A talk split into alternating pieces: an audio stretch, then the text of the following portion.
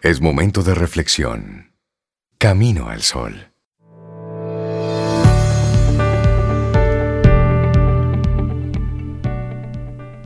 Ya decía el Dalai Lama, si alguna vez no te dan la sonrisa esperada, sé generoso y da la tuya, porque nadie tiene tanta necesidad de una sonrisa como aquel que no sabe sonreír a los demás.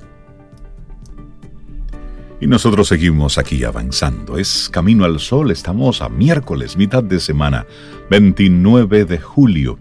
Y nuestra reflexión en el día de hoy. ¿Qué produce la pérdida de interés? ¿Qué lo produce? Primero, lo quiero, lo quiero, lo quiero.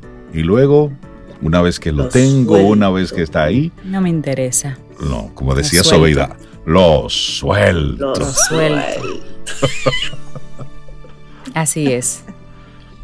Bueno, y frecuentemente perdemos el interés en empleos, en personas, en relaciones, y esto no siempre constituye un proceso normal e irreversible. Podemos actuar, podemos recoger, porque como Sobe habló de soltar, podemos recoger después y volver a tener interés.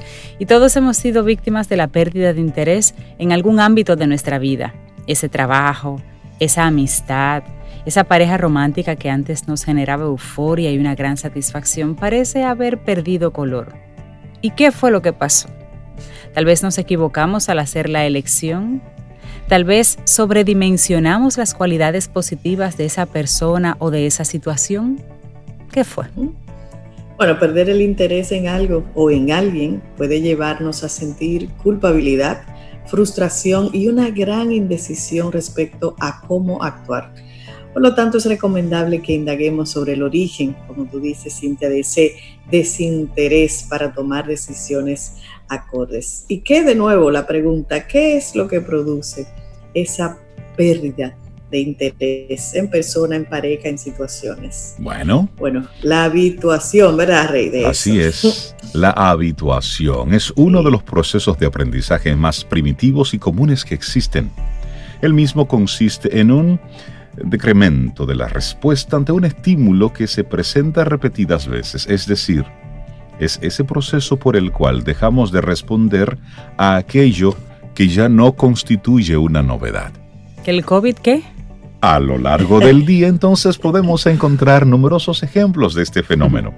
El ruido de un electrodoméstico, la publicidad que está bombardeándonos constantemente en una carretera, por ejemplo, llega un momento en que ya ni siquiera lo notamos. Ni la ves. Los gritos de unos padres que constantemente se dirigen así a su hijo dejarán de producir algún tipo de efecto en el niño. Cuando nos acostumbramos a un estímulo, este pierde el poder de evocar una respuesta en nosotros.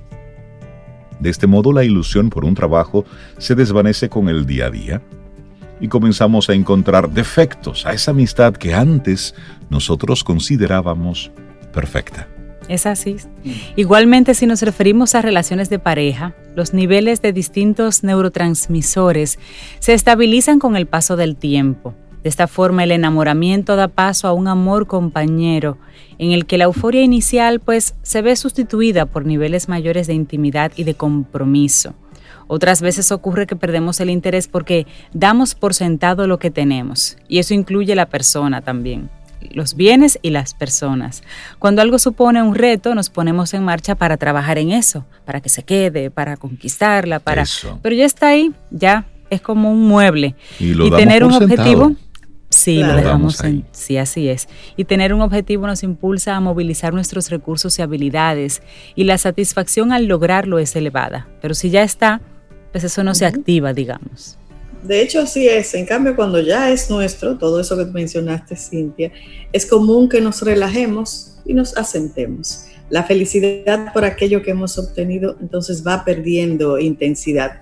Cuando tenemos un empleo fijo o cuando las personas nos muestran excesiva atención, sentimos que ya no hay necesidad de esforzarse. Entonces el elemento reto desaparece. El denominador común en ambos casos es que de una forma o de otra dejamos de valorar las situaciones o a las personas que nos rodean, ya sea por costumbre o por excesiva confianza, no nos planteamos que realmente podemos perder lo que tenemos. El prejuicio que provoca esta situación es evidente. Nuestro rendimiento laboral será mucho mejor. Nuestras relaciones sociales irán perdiendo calidad por no cuidarlas y nuestra pareja puede marcharse al no sentirse valorada. Así es. Bueno, y de hecho, muchas personas piensan que la pérdida de interés es inevitable, que es parte del proceso normal de la vida. Así, adoptan entonces una actitud pasiva y se acomodan en situaciones que ya no les hacen verdaderamente felices. O por el contrario, saltan de una situación vital a otra esperando que en la próxima el desinterés no haga acto de presencia. Es imprescindible saber que el interés se trabaja mediante acciones diarias. Si sientes apatía por todo lo que te rodea, probablemente se deba que has dejado de otorgarle valor. Y esto es algo que nace únicamente de tus pensamientos. Tenemos el hábito de pasar por alto las cosas buenas que conforman nuestra vida, y así nos estamos privando entonces de la capacidad de disfrutar. Adopta la costumbre de ser consciente cada día de todo lo que tienes, de sentir plenamente la felicidad que esto te proporciona. Trabaja tu gratitud. Enseña a tu mente a no dar nada por sentado. Recuerda cuánto anhelabas lo que ahora posees y dedícate activamente a disfrutar de su presencia en tu vida. Es así. Una mente agradecida y enfocada en lo positivo experimenta niveles mucho más elevados de felicidad y de satisfacción. Además, de forma natural cuida tus relaciones y sus circunstancias, dando lo mejor de sí mismo en cada una de ellas. Es así. Esta es la reflexión que nos comparte hoy Elena Sanz.